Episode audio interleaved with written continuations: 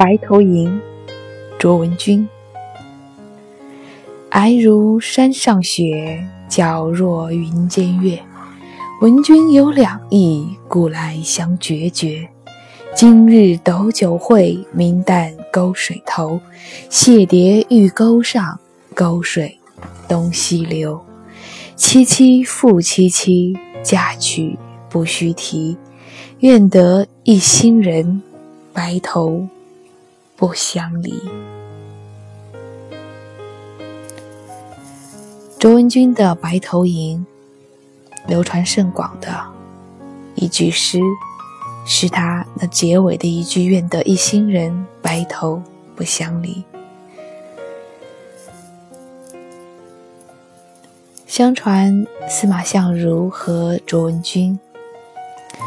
郎才女貌。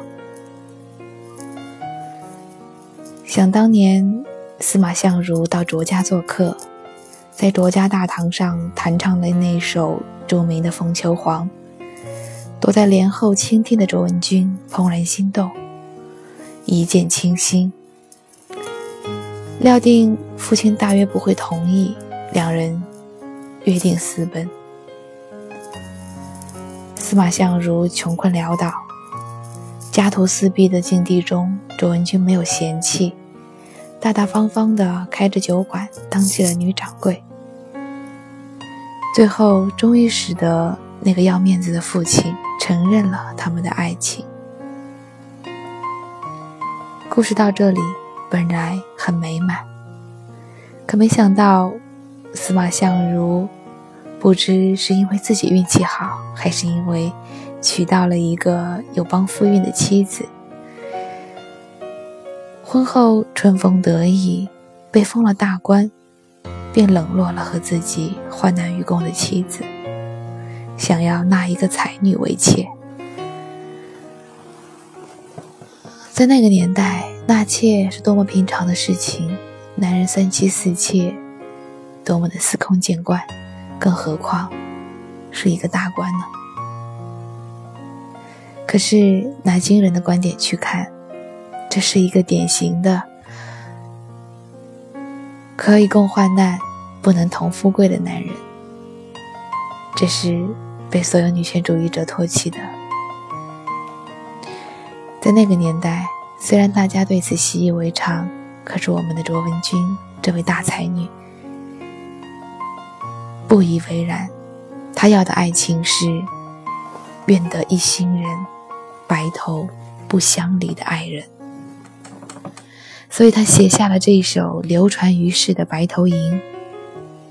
司马相如看到以后非常感动，想起了往日夫妻恩爱，想起了当他一无所有、穷困潦倒之时，周文君从来都没有嫌弃，可以说是下嫁于他，还为了他与家中父亲翻脸。这一切的一切，终于让他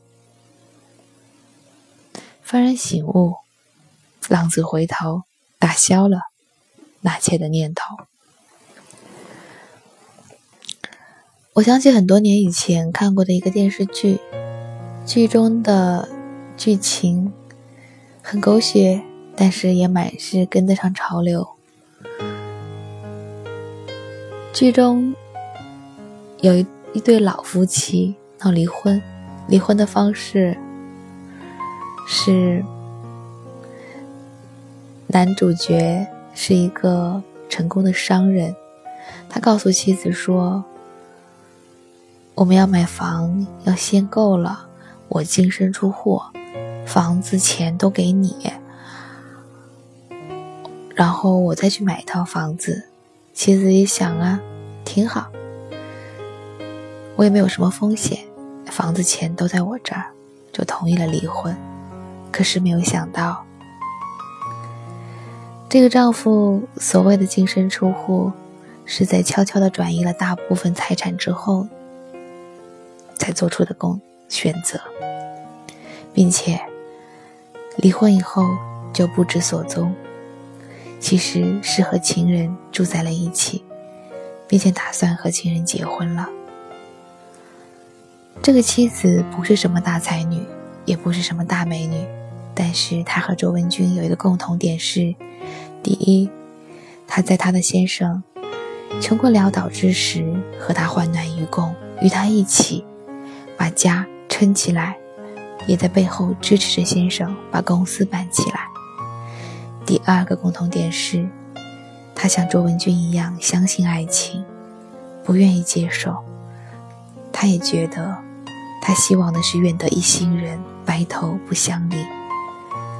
所以在那个电视剧当中，他要求一个专门帮人家办婚礼的公司帮他办了一个离婚典礼。在那个离婚典礼上，他其实。并不是抱有什么希望在做这件事情，只是在现场细数了他们过去的点点滴滴，如何相识，如何相爱，如何在穷困中生养了他们的孩子，如何紧巴巴的过着日子，把孩子拉扯大，如何帮着老公把公司撑起来，点点滴滴。而那个老公，也和司马相如一样，看了以后非常感动，想起了往日的夫妻恩爱，羞愧万分，也终于打消了将假离婚做成真离婚的念头，回到了妻子的身边。所以我看到的类似这样的案例并不少，不只是电视剧当中，生活当中也有。而且还不止一例。妻子们的反应各不相同。让人欣慰的是，总有那么几个人像这剧中人，又或者像卓文君一样，他们虽不一定是抱着特定的要挽回感情的目的，去办那个离婚典礼，去写这一首《白头吟》，但是。他们是在那典礼中，在这诗词中抒发了自己最真实的感情，而这最真实的感情，才是最能够打动人、挽回人，最能够书写他们自己的爱情的。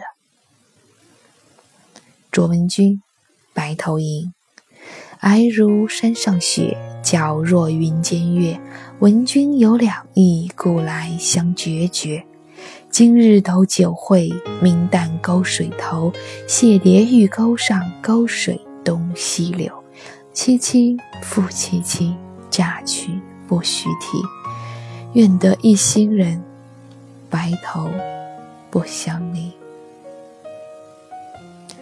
你要走便走，我不会因此而啼哭。这愿得一心人，是对你说的。也是对将来的我自己说的。未曾想，一首诗吧，我够挽回当年的那一心人，白头不相离。